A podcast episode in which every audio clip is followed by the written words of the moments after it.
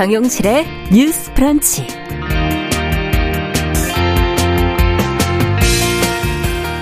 안녕하십니까 정용실입니다. 이태원 대규모 압사 참사가 발생한 이후에 많은 분들이 애도하는 마음으로 하루하루를 보내고 계실 텐데요. 자, 이 애도의 방식을 놓고 다양한 의견들이 제시되고 있습니다. 국가 차원의 애도는 필요하지만 획일적인 애도와 침묵보다는 다양한 방식의 추모, 또 참사에 대해서 충분히 질문할 수 있는 통로를 열어둬야 한다는 지적이 나오고 있는데요. 그래서 오늘 주간 똑똑똑에서 이에 대한 20, 30대 패널들의 생각을 들어보겠습니다.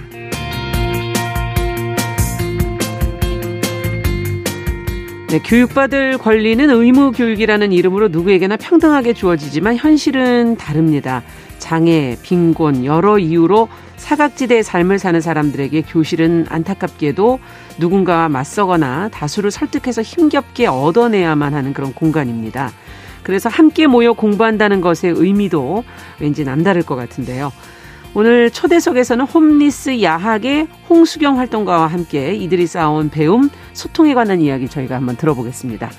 자, 11월 4일 금요일 정용실의 뉴스 브런치 문을 엽니다.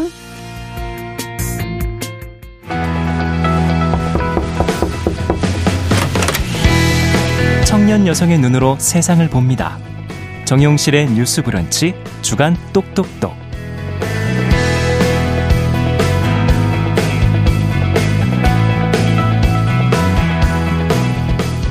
네, 주간 똑똑똑 시작하겠습니다. 금요일마다 저희가 이어가고 있습니다. 사회 현상에 대한 청년 세대 여성들의 조금 다른 생각들 귀 기울여 들어보는 시간인데요. 오늘도 두 분 모셨습니다. 계간 홀로의 이진송 편집장 어서 오세요. 안녕하세요. 네, 청소년 페미니스트 네트워크 위티의 최유경 활동가 어서 오세요. 안녕하세요.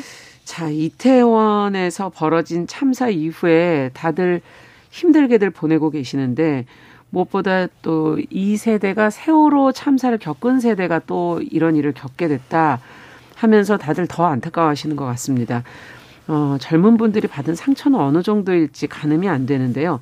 두 분은 주변에서 어떻게 얘기를 듣고 계신지, 두 분의 마음은 또 어떤지, 먼저 이진성 편집장께 좀 여쭤볼까요? 어, 네. 저 같은 경우에는 그날 밤에 이제 실시간으로 사고 영상이나 여러 가지 사진들이 좀 노출이 됐었던 터라 아. 상당히 좀 충격을 받았었고, 아무래도 좀 젊은 층이 자주 놀러 다니고, 굉장히 그쵸. 친숙한 서울 거주권자들에게는 굉장히 친숙한 공간에서 음. 벌어진 일이다 보니까 아무래도 내내 이제 마음이 좀 무거운데요. 음. 일각에서는 이 사태를 두고 서양의 뭐 근본 없는 축제에 젊은이들이 무분별하게 휩쓸려서 이런 일이 일어났다라고 매도하는 것도 굉장히 화가 나는 일이었고요. 음. 가장 안전하다고 생각하는 번화가의 야외 공간, 그렇죠. 일상적인 거리에서 일어난 사고이기 때문에 더더욱 실감이 나지 않고 좀 두렵다는 생각이 좀 들었어요. 음. 이 참사 사태를 처음 접했을 때 든 생각은 어, 저 거리를 통제를 안 했나라는 생각이었는데요. 네. 해마다 할로윈에 이태원에는 사람들이 엄청나게 몰립니다. 음. 그건 몇 년만 이제 서울에서 살아도 알고 있는 것이고 그 근방의 주민들도 이걸 연례 행사처럼 여기고 있는 일이거든요. 음. 그런데 세계적으로도 규모가 큰 정도의 압사 사고가 났다는 거는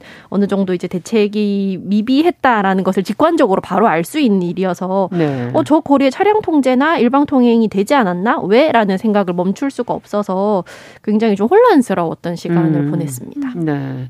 최경 활동가께서는 어떠셨어요? 네, 저도 사실 음. 그날 밤에 이제 친구랑 홍대 쪽에서 저녁을 먹었는데 아무래도 음. 비슷 이태원이랑 비슷하게 좀 할로윈 당시에 사람이 몰렸던 공간이기도 해서 아, 그랬군요. 네, 굉장히 좀 남의 일 같지 않은 좀 굉장히 슬픈 마음 같은 것들을 가지고 있고요. 그리고 동시에 되게 추모의 물결들이 이어지고 있지만 동시에 진송님께서 말씀해주신 것처럼 사실 왜 서양 축제에 이제 한국 음. 사람들이 그렇게 몰려 다니냐 특히나 이제 젊을만 젊은 사람들이 왜 그렇게 몰릴 만한 장소에 놀러 나가냐라는 사실 비난하는 광경들을 음. 좀 마주하기도 하거든요. 그런데 사실 희생자들이 즐겁게 할로윈을 보내고 싶었던 마음과 장면 같은 것들이 결코 이들의 죽음이나 희생을 정당화할 수는 없는 부분이라는 그렇죠. 생각이 좀 들고요. 음. 사실은 피해자에 대한 비난이나 어떤 정부의 무책임 같은 것들은 해당 참사를 이제 애도하고 기억하는 일에 전혀 도움이 안, 되지 않는다라는 생각이 음. 들고 들고 더불어 사실 참사를 기억하고 추모하기에 저는 아직 어리거나 혹은 상관이 없는 사람은 없다라고 생각하거든요. 음. 이 참사를 사실 기억하거나 추모하는 일은 누구에게나 열려 있어야 하고 되게 모두의 권리라는 생각이 들고요. 네. 사실 저희 모두가 그리고 제, 저는 어쨌든 청소년 단체에서 활동하는 활동가로서 좀 무엇보다 좀 청소년 시민들이 이 참사를 충분히 슬퍼하고 또 애도할 수 있기를 바라고 있습니다. 네, 사실 세월호도 떠올려 보면은 그건 또 10대 음, 더 어린 나이에 사실 애도를 해야 되는 그런 순간이었다는 생각도 들고요. 지금 이제 내일까지가 이제 국가 애도 기간인데 이와 관련해서 지금 여러 이야기들이 있습니다. 애도라는 건 뭐 당연히 필요한 일이지만 어, 국가 차원에서 애도 기간을 갖는 거는 수습과 규명이 된 후에 해야 하는 것 아니냐 뭐 하는 그런 지적도 있고요. 또 서둘러 애도 기간을 정했으면 제대로 해야 하는데 오히려 이 정부 쪽에서 잡음을 일으킨다 하는 비판도 있고 음. 어떻게 보십니까? 지금 이 국가 애도 기간에 관해서는 두 분은 어떤 생각이세요? 어, 네. 일단은 진상 규명이나 책임자 처벌, 참사 희생자들의 합동 분향소에 대해서 유족 유족들에게 제대로 알리기도 전에 이제 여러 예. 가지 절차가 이루어지는 등 굉장히 좀 뭔가 졸속 행정이다라는 생각이 많이 드는 상황에서 애도 기간부터 먼저 선포를 해 버렸거든요. 음. 해결해야 할 문제들보다 앞서서 이것은 혹시 애도를 핑계 삼아서 좀 아무것도 하지 않겠다 혹은 막 필요한 절차를 애도를 핑계 삼아 뒤에 숨겠다는 회피가 아닐까라는 음. 생각을 하지 않을 수가 없는데요. 음. 이태원 할로윈 참사 이후에 행정안전부가 전국 지자체에 내린 공문도 굉장히 문제가 됐습니다. 이태원 사고 희생자를 사망자라고 표기하라고 하거나 애도를 표하는 검색 리본에 근조 등과 같은 글자가 없는 걸 사용하라는 음. 구체적이고 음. 좀 이전과는 다른 지침들이 내려와서 현장에서 혼란이 많이 생겼었는데요. 공무원들 차원에서도 굉장히 좀 의아한 반응들이 있었고 네. 그런가 하면은 김성호 행정안전부 재난안전관리본부장이 어, 이 희생자를 왜 사망자로 바뀌었냐라고 음. 경위를 묻는 질문에 가해자나 책임 부분이 분명한 경우에는 희생자 피해자 용어를 사용하기도 하지만 이렇게 사고 원인이 객 관적으로 명확하지 않은 상황에서는 중립적인 용어가 필요하다라고 해명을 했어요. 음. 그런데 이것이 왜 가해자나 책임 부분이 분명하지 않은 사건인가라고 의문을 가지게 되는데요. 네. 해마다 분기마다 사람 사는 곳에서는 인파가 몰리는 일이 발생을 합니다. 음. 월드컵이라던가 불꽃놀이, 선거 아. 유세 현장, 촛불 시위, 콘서트장 하다못해 주말에 쇼핑을 하러 가도 사람들이 굉장히 많이 모이는 그렇죠. 현실이거든요. 음. 네. 그런데 이런 식의 사고가 난 건 이번이 처음이에요. 이제 왜 그런가 하면은 결국에는 행정 인력이 미비했고 잇따른 신고에도 경찰이 출동하지 않았던 등 음. 굉장히 좀 여러 가지 문제들이 드러나고 있는데요. 직접적으로 찌르고 죽여야만 가해자 책임인가 사고가 일어날 수 있는 유해한 환경에서 행정이 해야 할 일을 하지 않음으로써 음. 결국에는 사고가 나도록 방치한 것은 가해가 아닌가라는 음. 생각을 하고 있습니다. 네. 최경 활동가께서는 이 문제는 어떻게 보세요? 네, 사실 이제껏 사회에 굉장히 많은 참사들이 일어났지만 국가 애도 기간이라는 개념 자체는 사실 천안함 피격 참사 이후로 두 번째거든요. 아. 그런데 신중하게 굉장히 생각해봐야 하는 문제가 아닌가 싶습니다. 사실 누군가는 또이 국가 애도 기간에 대해서 이제 국민에게 애도를 강요할 수 있는 문제는 아니지 않냐라고 음. 얘기를 하기도 하고 동시에는 또 누군가는 이제 이 정도 참사가 일어났으면 사실 마땅히 지정해야 한다라고 음. 얘기하기도 하고 있는데요. 사실은 저는 중요한 부분은 국가 애도 기간을 가지냐 혹은 가지지 않냐의 문제뿐만 아니라 네. 사실 정치권이 어떤 국가 애도 기간을 지정한 것만으로 자신의 역할을 다했다고 생각하고 있지는 아. 않은가가 좀 중요한 문제이지 네. 않나 싶습니다. 사실 김문수 경제사회노동위원회 위원장이 이제 지난달 31일 노조 관계자들과 이제 술을 곁들인 만찬을 이제 한 것으로 보도가 확인이 됐었죠. 네, 보도가 됐고요. 네. 또 얼마 전에는 전남도 의원들이 이제 술자리를 가지고 거기서 이제 폭행 시비까지 붙은 것이 또 논란이 아, 됐었거든요. 예. 그런데 사실 국민들이 슬퍼하고 애도할 동안 정치권은 사실 애도 기간을 지정하는 것 외에 아무것도 하고 있지 않습니다. 그래서 이런 음. 문제들이 사실은 국가 애도 기간의 어떤 유무뿐만이 아니라 좀 더 폭넓게 생각해 봐야 하는 문제 아닌가 싶습니다. 네. 애도 기간이라는 말도 중요하지만 그 애도하는 어떤 모습들을 보여주는 게 이제 더 중요하다라는 맞아요. 말씀이신 것 같고 그럴 때 이제 어, 볼 수, 볼 필요 없는 그런 뭐 술을 마신다든지 이런 장면들은 안 봐야 되지 않겠나 하는 그런 지금 얘기들을 해주셨는데 자, 그렇다면 애도를 지금 이유로 일부 지자체에는 얘기를 들어보니까 지금 자영업자들이 영업 중단을 하고 있지 않습니다. 그, 어, 그걸 권하기도 했다라는 얘기가 나오고 음. 있고 또 지금 공연이나 뭐 문화 행사 하시는 분들은 행사들이 지금 많이 취소됐다는 얘기도 지금 들었어요. 어, 애도 방식이라는 게 다양할 수 있는데 이 공연하시는 분 중에 일부는 나의 음악을 들으면서 위로를 어, 받으면 안 되나 뭐 이런 음. 얘기를 지적하시는 분들도 있던데요. 음. 어떻게 보십니까? 어떻게 하는 게 애도일까요? 음. 애도라는 게 뭘까? 이 개념에 대해서 우리가 그럼 어떻게 표현하는 게 애도일까? 음. 한번 생각해 볼 필요가 있을 것 같아요. 네. 일단 일각에서는 이런 식의 어떤 일방적인 애도 기간 선포와 영업 중단, 공연 행사 취소 등이 음. 애도의 계엄령이다. 혹은 부드러운 계엄령이 아니냐라는 표현을 써서 비판을 하고 있기도 하고요. 음. 그런가 하면은 이 애도 기간이 끝나도록 사람들이 기다리고만 있는 것은 옳은 일인가? 왜냐하면 원래 또 기다리던 일들이 있는데 그런 음. 모든 것들이 다 애도 기간 뒤로 밀려버렸기 때문에 아. 사람들이 빨리 이 기간이 지나가기만을 기다리고 있는 문제점들이 또 발생이 되거든요. 아, 그 기간을 정하게 되면 네, 그렇죠. 네. 그래서 무기력과 슬픔에 빠져서 아무것도 하지 않는 모습을 보여주는 것만이 애도인가라는 생각을 하게 되는데요. 음. 장례식장에 가면은 상주를 위해서 사람들이 일부러 이제 상주를 좀 웃기기도 하고 그렇죠. 조금 소란을 벌이기도 하고 네. 이런 식으로 여러 가지 방식으로 그 사람의 그 사람이 견디고 있는 슬픔을 좀 나눠주려고 음. 하는 양 상들이 있는데요. 네. 사람은 내내 슬프기만 할 수는 없고 애도의 방식이 저마다 다르기 때문입니다. 그렇죠. 네, 그래서 이제 가수 생각의 여름 이제 박종현 씨 같은 경우는 이태원 참사 후에 추모 방식에 대한 생각을 밝히면서 예정대로 공연을 진행을 할 건데 음. 국가기관이 보기에는 예술일이 유흥 여흥의 동의어인가 보다 음. 공연이 업인 이들에게는 공연하지 않기뿐 아니라 공연하기도 애도의 방식일 수 있다라고 음. 자신의 이제 SNS에 썼거든요. 그렇죠. 예, 싱어송라이터인 김사월 씨도 예정된 공연에 참여하기로 하며 하면서 SNS에 우리들의 노래를 통해서 서로를 위로하고 보살필 수 있기를 기도하겠다고 썼는데요. 음. 어떤 일상을 유지하고 또 자신들의 방식으로 이 슬픔과 함께 살아가는 사람들과 연대할 수 있는 방식을 음. 좀더 많이 고민하고 생, 참여하는 것이 더 중요한 애도의 방식이지 않을까라고 생각합니다. 그러니까 혼자 무기력하게 슬퍼하는 것만이 애도가 아니라 슬픔을 나누는 것도 함께 하는 것도 그것도 애도의 방식이다. 음. 문화예술인 중엔 그렇게 생각하는 분들도 있다 지금 그런 지적이시고요.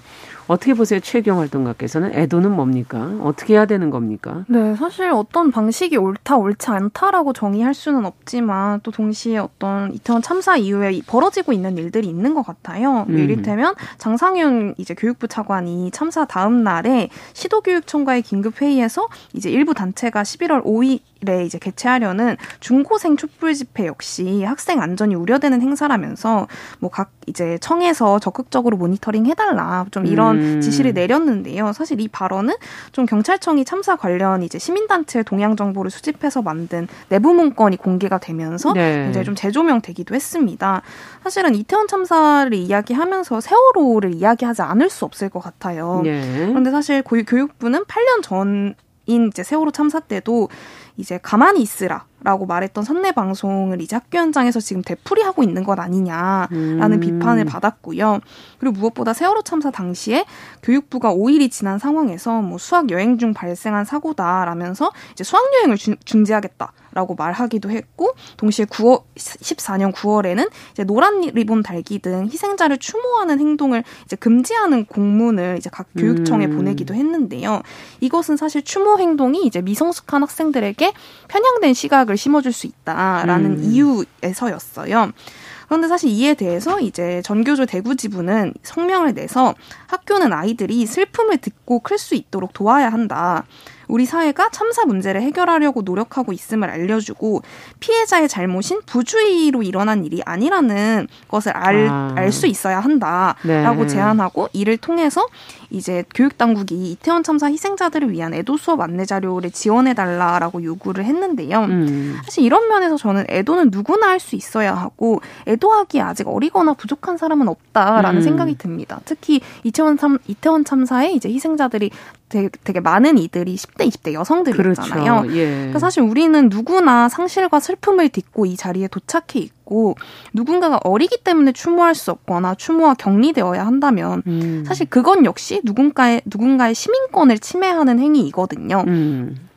우리의 애도는 사실 개인적인 슬픔이기도 하지만 동시에 한 명의 시민으로서 정치적 행위일 수밖에 없다라는 음. 지점에서 사실 누군가의 시민권을 침해하는 방식이 아니라 우리 모두가 동등한 시민으로서 추모하고 애도할 수 있어야 하는 것 아닌가라는 생각 역시 듭니다. 네. 앞서 얘기해 주신 내용 중에 정말 피해자의 잘못인 부주의로 일어난 일이 아니다. 이거를 어, 느끼게 한다는 거, 잊지 않고 있다는 것도 참 중요할 것 같고. 슬픔이라는 감정을 과연 우리가 그냥 어, 표현하지 않고 그것이 음. 정상적인 삶으로 갈 수 있을까? 뭐 이런 생각도 들면서 애도라는 게 굉장히 어, 중요하고 그 방식은 각자가 여러 가지 지금 생각들에 놓여 있구나 하는 생각도 다시 한번 해보게 되는데요.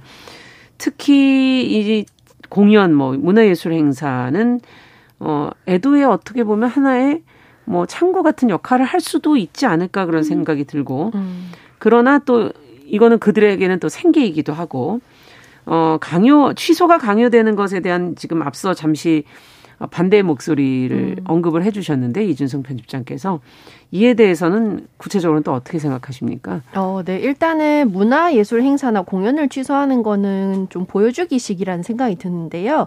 영업 중단을 권하는 업종과 아닌 업종의 구별은 무엇인가? 음. 음. 그거는 누가 정하는가라는 생각을 할 수 있게 되는데요. 어떤 사람들은 출근을 하는데 음. 왜 어떤 사람들은 생계가 중단되어야 하는가? 왜 일자리를 박탈당해야 하는가라는 음. 쪽으로 접근을 해보면 좀 더 문제가 선명하게 보이는 것 같습니다. 참사 직후에 각종 축제나 행사가 취소되면서 참여 예정이었던 소상공인들 네. 준비나 이런 그 여러 가지에 참여했던 하청업체들이 아. 또 이제 비용을 제대로 정산받지 못하고 피해를 떠안는 네, 그런 등의 문제도 있었고요. 음. 용산구에서는 참사 애도 이후로 산하기관인 돌봄 수업까지 취소가 되어서 맞벌이 부부들이 피해를 보고 반발하는 일이 있었어요. 말씀하시는 거죠? 아 아니요 그구 산하기관에서 아, 하는 네, 맞벌이 부부들의 아. 아이들이 이제 그 돌봄을 받는 돌봄 수업이 취소가 돼서 그렇군요. 예, 이제 보도 위에 논란 지속이 되니까 용산구청장이 이제 애도 기간 종료 후에 돌봄 프로그램을 정상 추진하라고 지시하긴 했는데요. 음. 이런 것들이 사실은 어 전형적인 뭔가를 취소함으로써 우리가 성의를 다하고 있다라는 걸 보여줄 뿐이지 그로 인한 파급 효과라던가 음. 왜 이제 구청에서 잘못한 것을 이 피해를 주민들이 떠안아야 되는가 아. 이런 고민은 하지 않은 처사라고 볼 수 있는데요. 음. 특히 용산구 같은 경우에는 12월 31일까지 구 애도 기간으로 정했기 때문에 아. 그 동안에는 이 구 자체의 워크숍이나 단체 행사를 중단하기로 했어요. 음. 그렇다면 용산구에서 문화예술 행사로 생계를 유지하는 사람들, 예를 들면은 문화센터의 강사라던가, 그렇죠. 네, 축제 이제 기획자들 음. 이런 분들은 갑작스럽게 일자리를 잃게 되는 문제가 발생이 되고 있습니다. 아 그렇군요. 이 체육형 활동가께서는 이 문제는 어떻게 보세요? 네, 사실 연말이 다가오면서 각종 이제 시상식 같은 것들이 음. 있었는데 그런 것들도 굉장히 축소되거나 취소되는 그렇군요. 지금 일들이 연이어 벌어지고 있고요. 사실 단편선 홍우주 사회적 협동조합 이사장 또한 예술이 유흥적인 속성이 있다는 걸 부정하고 싶지 않고 사실 그렇기 때문에 더 좋은 것이라고 생각한다라고 음. 말했습니다. 그래서 단순히 행사나 공연을 취소하면서 애도를 강요하는 게 아니라 우리 다 같이 안전할 수 있기 위해서는 어떤 일을 해야 할지 이야기 나누면 좋겠다라고 이야기했는데요. 사실 우리 사회는 저는 애도를 너무 단일한 방식으로 해석하는 경향이 음. 있다라고 느낍니다. 사실 무조건적으로 애도가 정적이어야 하고 조용히 슬픈 분위기를 유지하는 것만이 사실 애도라고 부를 수는 없을 것 같은데요. 네. 그리고 특히 이렇게 특정 모습의 애도를 이렇게 정답으로 지정해 놓았을 때 그 애도에서 비껴나가는 사람은 분명히 존재할 수밖에 없고 우리는 사실 그런 사람에 대해서 너무 쉽게 음. 비난하기도 하잖아요. 그럴 때 사실 사람마다 애도의 방식과 모양은 너무나 다양하고 특히나 예술업계 이제 공연업계에 종사자하는 이들의 생계가 걸려 있는 일에 우리는 전통적인 슬픔을 고집하기보다는 지금 당장 음. 당장 이제 각자가 할 수 있는 일들을 찾고 사실 그 방식을 존중하는 것이 필요하지 않나? 음. 우리는 사실 앞선 참사에서도 굉장히 다양한 공연과 노래와 어떤 예술로서 위로받아온 이제 역사들이 있거든요. 음. 그런 것들을 존중해야 할 필요가 있지 않나라는 생각이 듭니다. 네. 자, 그렇다면 이제 애도에 대한 얘기를 저희가 해봤는데, 애도 이전에 해야 할 것들을 다 하고 애도를 하느냐, 뭐 이런 얘기를 음. 앞서도 좀 했었어요. 사과와 애도에 대한 얘기를 좀 비, 어, 같이 해봐야 될 텐데, 지금 애도는 강조하지만 사과는 뭔가 뜸을 들이고 시간이 계속 지금 좀 늦어졌다라는 것을 볼 수가 있었고, 어, 이거, 이런 부적절한 언행을 하는 뭐 책임자들, 어, 또 정치와 행정의 책임을 묻는 것을 정, 단순한 선동이나 전쟁으로만 보는 것, 음. 이런 시각들에 대해서는 어떻게 보십니까? 어, 이번 참사를 이제 정치적으로 물타기 하지 말라는 말은 참사 직후부터 나와서 음. 이제 좀 논란이 됐는데요. 이런 식의 회피는 사회적 참사가 벌어질 때마다 사실 반복되는 패턴입니다. 음. 그런데 이렇게 개별적인 사고가 아니라 한꺼번에 다수가 사망한 참사라면 거기에는 원인이 있고 이 원인을 조장 혹은 방치한 책임자가 있기 마련인데요. 네. 어, 특히 이 문제에 대해서 저도 새롭게 알게 된 사실로는 보통 이런 압사 사고 같은 경우에는 군중들이 우르르 몰려서 발생을 한다라는 네. 식의 오해가 있는데 이 점에 대해서 이제 군중들이 우르르 몰렸다라고 하면 이 사람들이 굉장히 이성 없이 음. 몰려서 질서의 혼란을 초래했다라고 오해하기 쉽지만 네. 사실 대부분의 이런 사고는 군중 압착이라는 개념으로 움직일 수 없어서 이제 끼어 있는 상태로 발생을 하는 그렇죠. 것이고 이거는 적정 공간에 어 과다한 인간 인원들이 모였을 때, 때, 발생하는 네. 문제이기 때문에 정치적인 문제라고 이제 음. 해석을 한단 말이에요. 그렇기 때문에 어 이번 참사 같은 경우에는 당연히 죽지 않고 살 권리를 말하기 위해서 정치와 행정부처의 책임을 묻는 게 당연하지 음. 않나라는 음. 생각을 하게 됩니다. 그래서 사실 애도라는 거는 심리학적인 용어인데요. 음. 중요한 대상과 이별, 심리적 상실 등을 경험한 후에 일어나는 인지적인, 정서적인, 행동적 변화의 그렇죠. 과정을 말해요.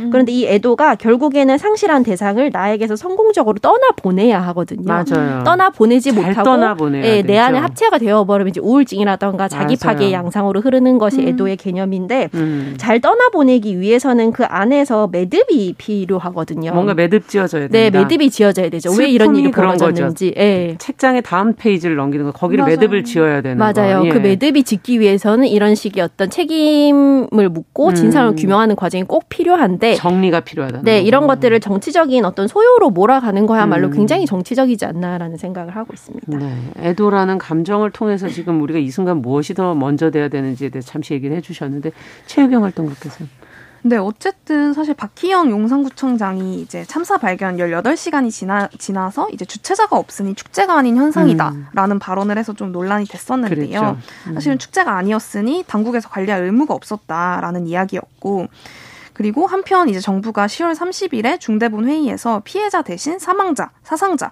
등의 용어를 사용하도록 권고했다라는 사실 역시 밝혀졌어요. 음. 그래서 행정안전부 관계자는 이에 대해서 가해자나 책임 부분이 분명한 경우에는 희생자라는 단어를 사용하기도 음. 하지만 이번 사고는 확인되지 않은 부분이 많아 중립적인 용어를 사용한다라고 말했습니다. 그런데 사실 앞서 말씀드렸지만 이제 애도 기간에 어떤 다양한 문제들 중 이런 것들이 사실 있는 건데요. 애도 기간 외에 아무것도 하고 있지 않다는 것을 은폐하는 음. 효과를 지금 드러내고 있고 있고 게다가 정치와 변 정치와 이제 변화의 목소리가 선동으로 몰려왔던 역사는 긴데 하지만 그 역사가 사실 100여 명이 넘게 희생된 참사 앞에서도 반복될 필요는 없다라는 음. 생각이 듭니다. 사실 정치와 행정의 책임을 이번 사태에서 묻는 것은 그들에게 국민을 보호할 책임이 있었기 때문입니다. 네. 그래서 국민을 보호하라고 사실 그 자리에 세워 놓은 거거든요. 음. 그런데 사실 정, 정치라는 것은 원래 선동이고 정쟁이고 민주주의는 사실 각자의 다른 의견 과 관점이 부딪히면서 완성되어 가는 부분이거든요. 그렇죠. 음. 그래서 언제나 사실 다투는 것이 문제라거나 피할 필요는 없다. 사실 이렇게 다투고 각자 다른 의견들이 네. 부딪히면서 네. 더 나은 사회가 만들어지는 것 아닌가라는 생각이 혼란도 듭니다. 때로는 민주주의의 한 부분이다. 맞아요. 받아들여야 된다. 지금 그런 얘기신 것 같아요. 자, 그러면은 개인과 국가의 애도, 그 마음과 기본 태도는 뭐 같겠지만 방식은 다를 수 있다. 진정한 애도가 가능하도록 그러면 국가는 무엇을 해야 할까요? 끝으로 이 질문을 드려봐도 되겠습니까? 네, 국가가 음. 앞장서서 추모의 기간을 선포하고 아무것도 하지 않는 것이 참사의 유통기한을 정하려는 의도다라는 지적이 있었습니다. 어, 개인이 애도를 하는 것과는 별개로 국가 차원에서는 국가 차원에서 해야 할 일이 있죠. 음. 국민들이 당한 국가 폭력은 넓게는 전쟁에서의 학살부터 어, 작게는 이번 건처럼 충분히 예측할 수 있었던 일을 행정적 공백으로 인해서 방치하는 일까지 굉장히 음. 적용을 해볼 수 있는데요. 이 건에 대해서 국가가 해야 할 일은 사실은 정해져 있지 않나라고 음. 생각을 합니다. 네. 네, 사실 세월호 당시에 이미 진실은 한번 침몰한 바가 있고요. 이것이 음. 반복될 이유가 없다. 정부가 이에 대해서 잘 설명하고 국민들을 음. 안전화할 수 있다라고 납득시켜야 한다라고 생각합니다. 네. 자, 주간 똑똑똑. 오늘은 이태원 압사 참사를 받아들이는 우리의 마음과 애도의 방식은 과연 어떻게 해야 할지 저희가 같이 한번 생각해 봤습니다. 청소년 페미니스트 네트워크 최유경 활동가 계간 홀로 이진송 편집장 두 분과 함께 했습니다. 말씀 잘 들었습니다. 고맙습니다. 감사합니다. 자, 정용실의 뉴스 브런치 1부 마치고 저는 잠시 후에 돌아오겠습니다. 11시 30분부터 일부 지역에서는 해당 지역 방송 보내드립니다.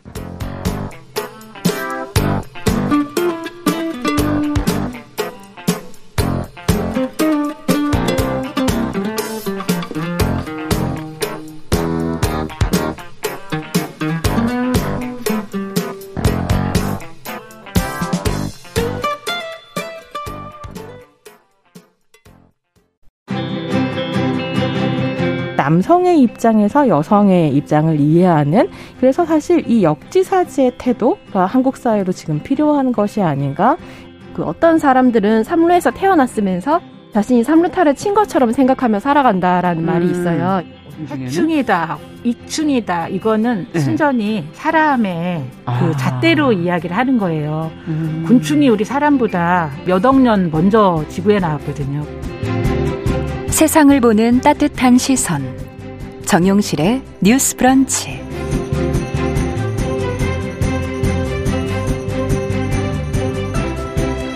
네, 정용실의 뉴스 브런치 듣고 계신 지금 시각 11시 31분입니다. 자, 이제는 금요일, 금요 초대석 시간입니다. 다양한 분야에서 활약하는 여성들 만나보고 있는데요.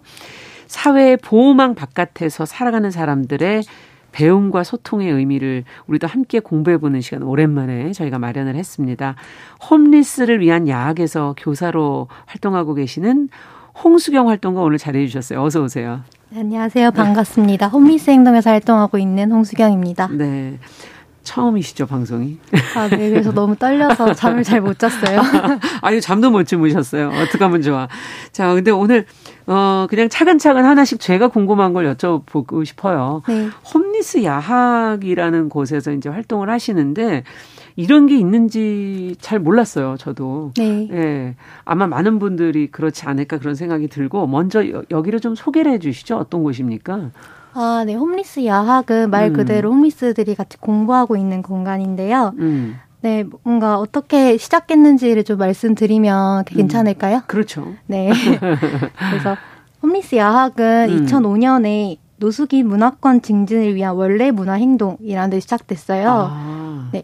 2005년에 서울역에서 홈리스 두 분이 사망했는데 이때 영무원과 공익요원이 쓰레기를 나르는 손술에 고인을 실어다가 역 근처 화단에 방치한 일이 있었거든요. 네. 네, 이 사건이 있었을 때 당시에 서울역 홈리스 100여 명 정도가 분노한 상태로 이제 여관에 들어가는 일이 있었습니다. 네. 그래서 이제 경찰이 시신을 탈취하려고 했고 그에 이제 분노한 사람들이 동료가 죽었, 죽었으니까 그런 그렇죠. 상황에 분노했고 그래서 대합실 의자를 뽑아서 던지기도 하고 그런 방식으로 분노를 표출했어요. 음. 그래서 저희 단체는 아 이게 되게 건강한 분노의 방식이다. 이게 어쩌면 본인도 겪었을 일이라는 생각을 하면서 그런 음. 분노가 나왔을 것 같은데 이게 뭔가 단발적으로 분노가 끝나는 게 아니고 좀 이 에너지들을 잘 모으고 지속적으로 표출을 아. 해보자라는 거에서 그러려면 일단 모여야 되잖아요. 그럼요. 네, 그래서 한 달에 한 번 정도 이제 모여서 영화도 보고 네, 장기 자랑을 하는 원래 행동에서 시작했어요. 아. 근데 이게 한 달에 한 번이면 너무 적기도 하고 그렇죠. 잊어버릴만 하면 이제 하는 거잖아요. 맞아요. 네. 그리고 문화 행동으로 뭔가 영화 생 여가 생활을 즐기는 거에는 좀 부족한 것 같다라고 음. 해서 이제 주말 배움터를 아, 2007년으로 네, 음. 바꾸고 계속 주말마다 수업을 하다가 이제 안전한 공간이 확보된 2010년부터 음. 이제 홈리스 야학이라는 이름 붙이고 이제 주중에서 계속 수업을 하고 있습니다. 참 근데 이게 어려운 일인데 하신 것 같다는 생각이 드는 건 우리 사회는 이 분노를 마주하게 되면 참 당황하잖아요. 그리고 네. 두려워하잖아요. 그 분노가 건강한 그걸 표현해야지 사실은 무기력하게 있는 것은 그거야말로 정말 문제인 거고 그런 문제를 봤을 때도 그거에 대해서 분노하는 게 정상적인 건데 그것이 그 에너지를 써야겠다. 이건 되게 건강한 에너지다라고 생각하셨다는 게 일단 참 대단하다는 생각이 들고요. 그렇게 해서 이제 주말까지 이제 주말까지 만나는 거로 계속 하셨는데 어 아랫마을 야학이라고도 불리셨더라고요. 전에는.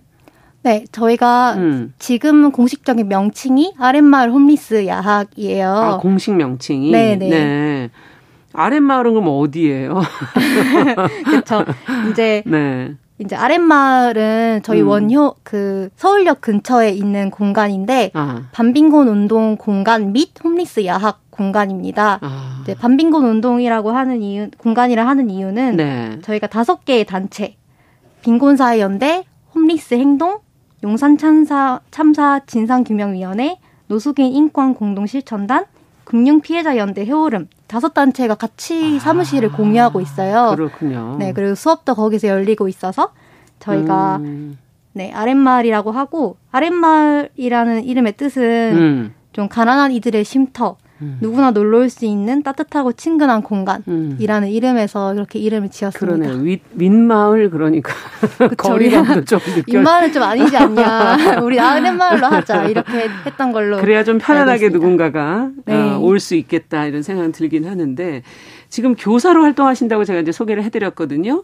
그러면은 무엇을 담당하고 계시는지 여기서 활동하신 지는 그럼 얼마나 되셨어요? 아, 네. 저는 2018년에 한글 교사로 네. 자원 활동을 시작했고 한글 교사로 네, 지금은 이제 지난 9월부터 이제 두달 음. 됐는데 음. 홈리스 행동 상근 활동가로 아. 활동을 하고 있습니다. 네, 그러면 교사 활동은 지금 잠시 멈추신 건가요?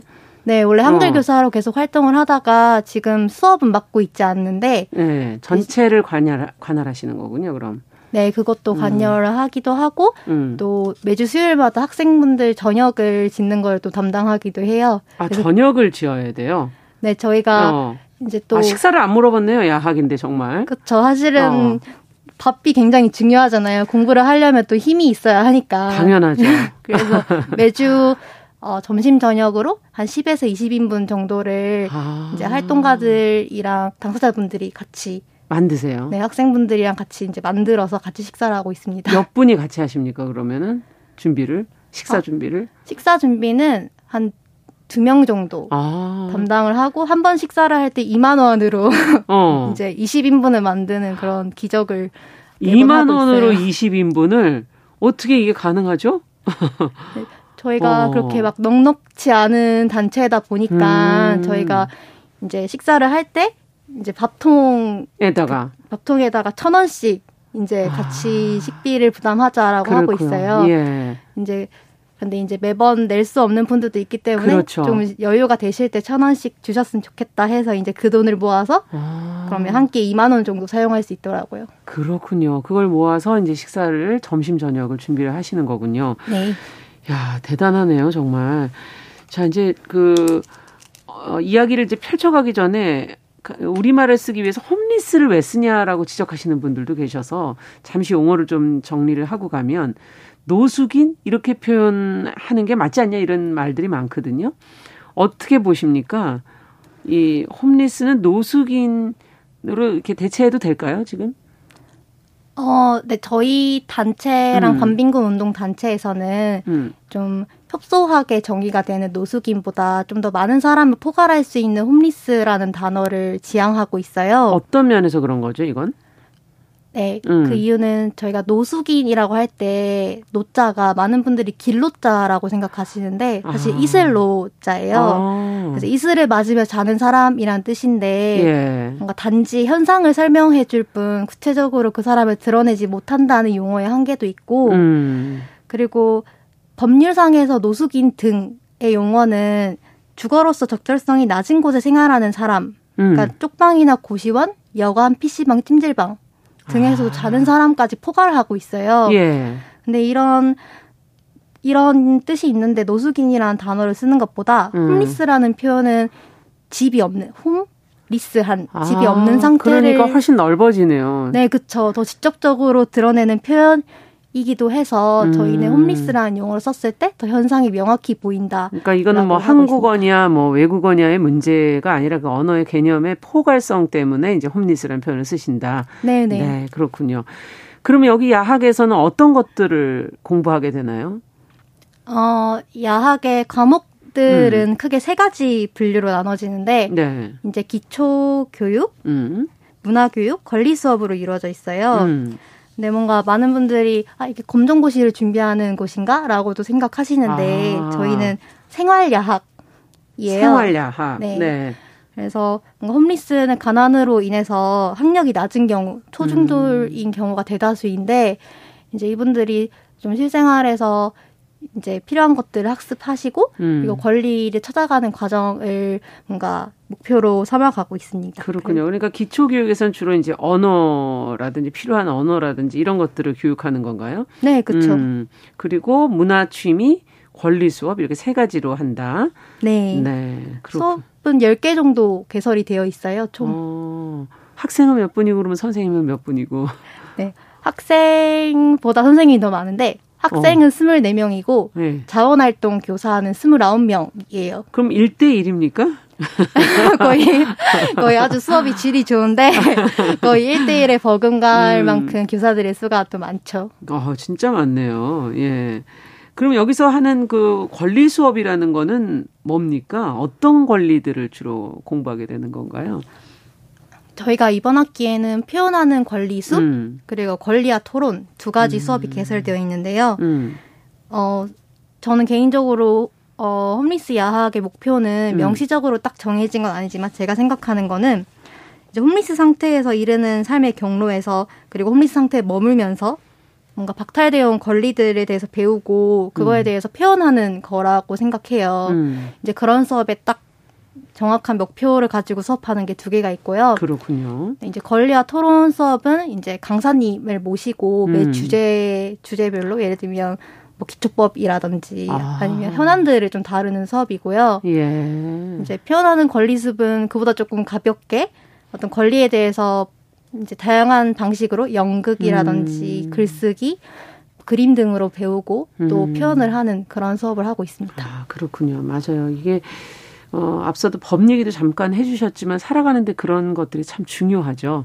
자기의 의사를 표현하고 권리를 침해당했을 때 뭔가 얘기할 수 있는 거, 그걸 표현하는 방식들을 가르쳐 주시는데 그런 거 말고 뭐 소풍 학교면은 뭐 소풍도 가고 이런 건 없어요? 당연히 저희 다 있죠. 저희 네. 매 학기 저희가 봄가을 학기제인데 음. 학기마다 소풍 가고 목고지 가고 음. 이번 학기는 좀 노래 자랑, 장기 자랑 이런 것도 대회도 좀 준비하고 있습니다. 아 아직 안 하셨어요? 언제 지금 하실 준비 예정이세요? 아, 소풍은 이미 단풍이 다 있어가지고 어. 갔다 왔고 장기 자랑은 또 11월 중에 계획하고 있어요. 아, 그렇군요. 오신 학생분들이 이 야학에는 왜 온다 그러시는지 어 그리고 오셔서 뭐 어떤 점이 좋다 그러시는지 얘기를 좀 들어보신 적은 있으신지. 네, 저희 야학이 좀 특징적인 게 한 번 오신 분들이 계속 음. 있는 경우가 많아요. 저희가 따로 졸업이 있는 게 아니라서 원하는 만큼 다닐 수 아. 있는 거거든요. 그래서 막 10년, 15년 이렇게 함께 하고 있는 분들이 예. 많은데 그래서 이제 이 질문지를 위를 주셔가지고 보고 음. 이제 야 학생회장 아, 학생회장 분한테 네, 여쭤보셨어요? 네. 그러니까 어, 아랫마을 공간이 만만해서 음. 좋다고 하셨는데 아. 만만하다라는 게 이제 쫓겨나는 경험이 많은 홈리스들은 눈치가 빠른 편이세요. 음. 아, 이 사람이 나를 싫어하고 이 공간이 나를 싫어한다고 느끼는 것들이 굉장히 빠르게 캐치를 음. 하시는데 이제 아랫마을은 그런 허물 없이 좀 불안하지 않게 머물 수 있는 음. 공간이라고 하셨어요. 약간 그 말이 되게 중요하네요. 네, 공감이 갔습니다. 어, 보통 그런 게 조금이라도 불편하면 거기에 계실 수가 없는 거군요. 그런 마음의 상태인데 여기는 편안하다 라는 얘기를 해주셨어요. 네. 야학이 싫다는 분은 없나요? 아, 당연히 너무 어, 가르친다. 이런 얘기는 없나요? 그런 경우도 있죠. 뭔가 나는 어. 뭔가 이제 한글이나 이런 것들을 음. 배우러 컴퓨터 배우러 왔는데 이제 같이 권리 수업 듣자고 필수 교육이니까 같이 음. 권리 수업 듣자. 이번 음. 주에 뭐 집회나 기자회견 있는데 같이 가자. 음. 이렇게 하시, 하시면 처음에 좀 당황해 하시고 음. 이제 꺼려 하시는 분도 계셨어요. 근데 이제 음. 같이 학생회나 뭐 이런 활동들 하면서 서서히 약간 녹아가는 과정들이 있는 것 같습니다. 그렇군요. 10년, 15년씩 되셨으면 이젠 거의 가족 아닌가요? 저희는 거의 뭐 식구라고 부르기도 하고 실제로 어. 밥도 같이 먹고 거의 하루 대부분을 같이 보내죠. 음, 이렇게 오래 계신 분들은 어떤 변화가 있으십니까? 처음 오셨을 때랑? 어, 네, 그럼 몇몇 분들이 생각이 나는데 음, 가장 기억에 남는 분은 네, 저희가 이제 그 매주 금요일마다 음. 그 거리에 나가서 음. 거리 홈리스들을 만나는 아울리치 활동 상담 아. 활동을 같이 해요. 그렇군요. 이제 그런 과정에서 이제 만나게 된 홈리스 분이 저야 음. 분이 있었는데 네. 이 약을 소개해드리면서 같이 음. 가자라고 했고 예. 지금도 계속 같이 하고 계세요. 어. 그러면서 같이 한글을 배우기도 하고 컴퓨터를 배우기도 하면서 이제 나중에는 같이 어, 컴퓨터도 배우고 네. 한글도 배우고 그러면서 처음 처음에는 이제 스스로에 대한 비하나 이렇게 아, 나는 아무것도 할 줄 모르고 이건 아. 가난한 내 잘못이고 이렇게 생각하셨다가 이제 권리 교실이나 다른 수업들을 통해서 이게 나의 책임이 아니고 가난은 음. 가족의 책임이 아니다라는 음. 것들에 대해 스스로 말을 하시기도 하고 기자회견 같은 데 가서 발언을 하시기도 하고 아. 네, 그런 모습들을 볼때 어, 되게 네, 좋다고 생각을 하고, 네. 네. 그리고 또 그, 아까 얘기한 그 아울리치 활동에 당사자 활동가로서도 같이 가서. 아, 처음에 그렇게 해서 만나셨지만, 이제는 네. 본인이 나가시는군요. 네, 이제 같은 동료 활동가로 지내시는 분들이 또 다들 그러세요. 같이 음. 지내고 있어요. 그럴 때 또 동료 활동가기도 하고 당사자 활동가니까 더 잘 아시잖아요. 그렇죠. 네, 그런 지점에서 지지가 많이 되는 관계가 되고 있습니다. 아, 그렇군요. 어떻게든 이제는 본인이 야학으로 들어오신 거네요, 거의. 그렇죠. 네. 같이 활동가로 하고 계신 거죠. 음. 야학의 의미라는 건 정말 어떻게 보면 그 역할이 학교 교육으로 교육의 이상인 것 같다. 그런 생각도 좀 들기도 하는데 어떤 점이 있을까요? 뭐 교육을 넘어서는 부분이 있죠, 분명히. 음. 그렇죠. 저희가 음. 분명히 실용적인 교육, 실생활의 음. 교육에 하는 것들을 배제된 그런 교육이나 문화적인 권리들을 음. 실현하는 데 의미가 있지만 저는 그보다 더큰 음. 의미로서 양 내에서 사람들이 관계를 맺는 거에 있다고 생각을 아, 해요. 어, 그래서 그렇죠. 이제 많은 분들이 저희 야학생분들이 많은 분들이 기초생활 수급자이신데 예. 그래서 수급 날이 되면 학생분들끼리 뭐 노래방에 가기도 하고 음. 또 밥도 같이 드시고 네. 병, 병문안을 가기도 하고 그러시거든요. 음. 그리고 이제 가난하다는 이유로 차별 차별 받아온 경험이 다 있으시니까 이제 서로의 동료가 되고 지지가 되는 관계들이 그렇게 형성이 되는데 음. 그런 과정들이 더 중요하지 않나 싶어요. 뭔가 네. 어디에 소속되어 있지 않은 사람들이 야학에서 어떤 자리와 장소가 를 부여받고 음. 거기서 같이 관계를 만들어 나가는 과정이 아. 뭔가 교육 이상의 것이지 않을까 하는 그러네요. 생각을 합니다. 예. 참 사람 인간에게 필요한 게 참 많구나. 앞서 이제 밥 먹는 얘기했을 때도 참 맞아 음식은 너무나 중요한 거지 우리 삶에 생, 생명의 어떤 필수 요소지.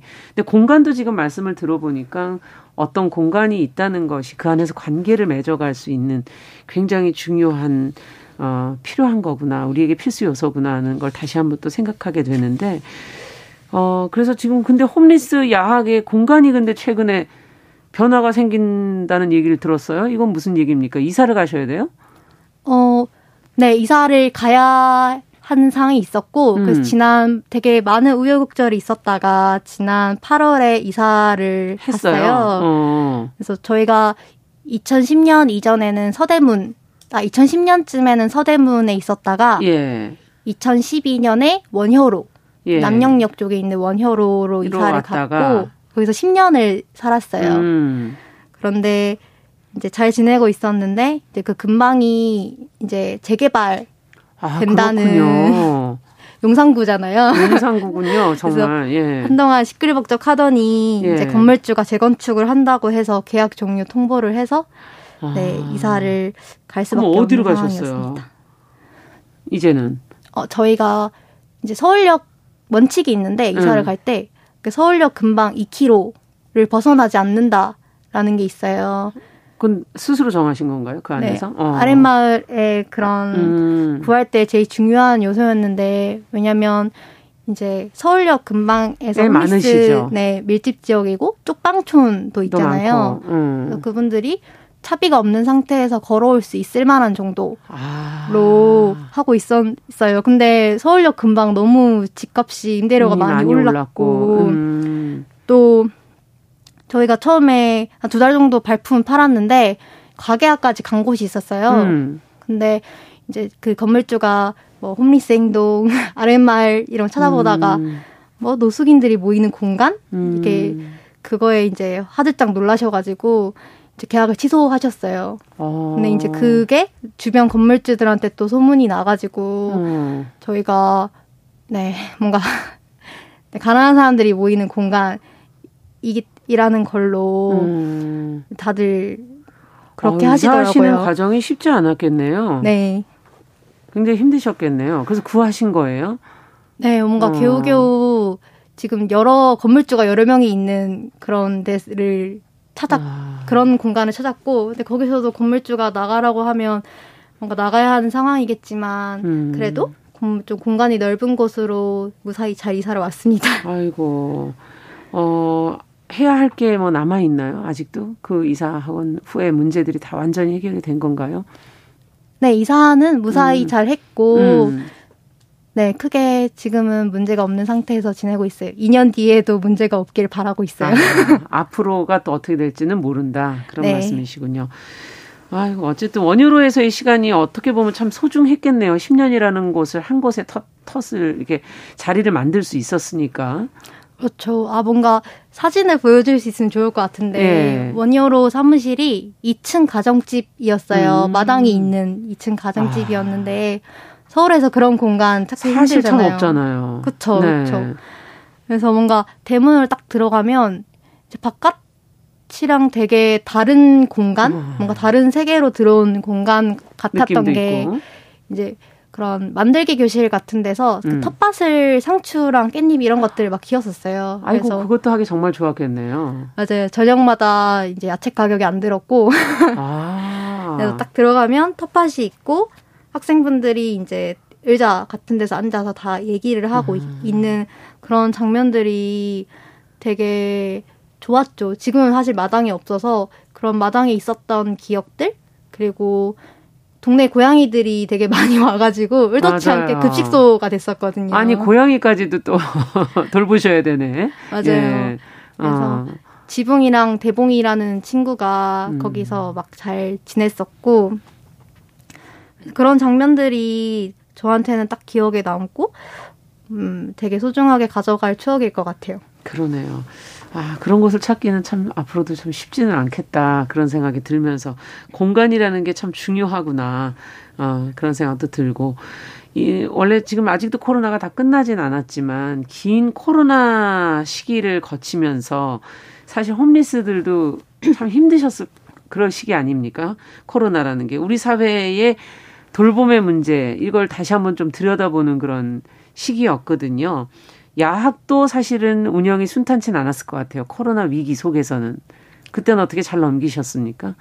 그렇죠. 저희가 지금은 좀 많이 코로나가 풀렸지만 음. 저 2020년을 생각해 보면 정말 난리였잖아요. 네. 이제 정부나 방역 당국에서는 모이지 말라. 그렇죠. 이제 그리고 집에서 쉬어라라고 예. 하는데 거리 홈리스 갈 곳이 홈리스들에게는 집이 없는 상태에서는 네. 그런 방역 수칙이 전혀 네, 어, 의미가 없죠. 네, 의미가 네. 없는 것이거든요.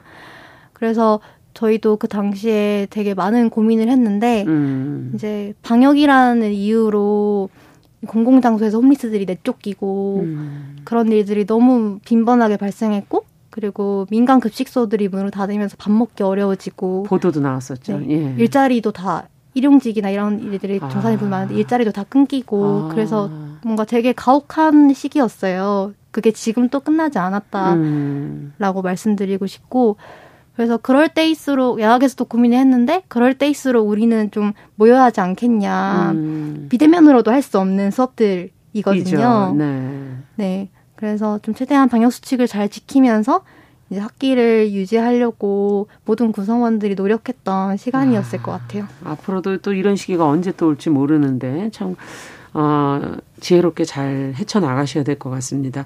저희가 뭐 활동가님 그 개인에 대한 얘기, 홍수경 활동가 얘기는 안 하고 지금 너무 야학 얘기만 쭉 한 것 같은데, 어, 어떻게 이, 그 전에 오랫동안, 어, 일하신 곳이 혹시 어디인지 장애인을 위한 노들대학에서 그 오래 일하는 홍은정 작가는 뭐그 일을 하면서 또 사랑에 빠졌었고 뭐 사랑이 끝나서 그만뒀다 뭐 이렇게 얘기를 하시기도 하더라고요 저희 이 활동가님은 어떤 마음으로 여기서 이렇게 활동하고 계시는지 처음에 어떻게 시작하시게 됐는지 이것도 안 물어보고 아, 그렇네요. 시작했네요. 네. 저는 대학생 때 음.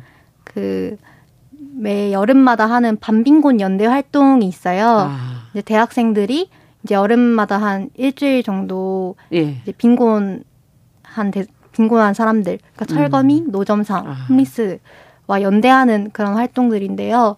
이제 그때 홈리스 행동을 알게 됐어요. 음. 간, 그 홈리스 야 학생분들이랑 하는 간담회 자리였는데, 이제 그때 로즈마리 그 학생회장 로즈마리님이라는 분이랑 음. 또 다른 분이 와, 오셔서 뭐 우리가 쉽게 생각하는 홈리스에 대한 생각도 있잖아요. 어, 음. 거리보다는 시설이 더 낫지 않겠냐. 음, 그렇죠. 어, 뭐 거리 게으 홈리스들은 게으른 사람들이다. 어. 이런 편견들에 대해서 본인의 경험과 생각들을 전해 주셨거든요. 아. 이제 그때 어, 아, 정말 생각하지 못했던 문, 부분이다. 음. 나름대로 인권에 대해 관심이 많다고 생각했는데, 아, 내가 되게 몰랐던 아. 부분들이 있구나라는 생각을 하게 됐어요. 그래서 이제 이 활동이 끝나고 계속 지속적으로 이 그냥 일주일 정도 이야기를 듣고 끝나는 음. 게 아니고 일상적으로 같이 활동하고 싶다라는 생각이 들었고 음. 그래서 홈리스 야학의 자원 교사로 지원하게 됐죠. 그렇군요. 대학생 때 처음 해본 활동이 계속 그 연결이 돼서 지금까지 삶을 쭉 이어오게 됐네요. 아, 앞으로도 또 계속 활동해 주시면서 아마 활동가님의 그 마음 속에 무엇이 있는 것인지 그분들과 함께 나누는 그 따뜻한 사랑이 아닐까 하는 그런 생각도 드는데요. 열심히 활동해 주시기를 바라겠습니다. 자, 금요 초대서 홈리스 야학의 교사인 홍수경 활동가와 이야기 나눠봤습니다. 처음이었는데 괜찮으셨죠, 방송? 네, 너무 잘 이끌어 주셔가지고, 네, 말이 좀 빨랐지 않았나 걱정이 네. 되는데, 그래도 네. 걱정보다는 좀 음. 무난히 한 것 같아요. 네, 지금 땅콩버터잼님께서는 서울역 잠시 올라갔을 때 홈리생동 조끼 입은 청년들 봤던 기억이 나신다면서 응원한다고 기생, 기성세대보다 더 나은 멋진 청년들이라는 의견도 주셨고요.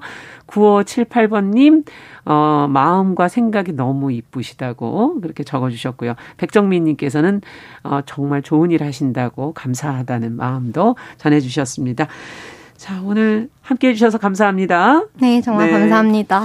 정용실의 뉴스 브런치 금요일 순서도 같이 인사드리겠습니다. 저는 다음 주 월요일에 뵙겠습니다. 주말 잘 보내시기 바랍니다. 안녕히 계십시오.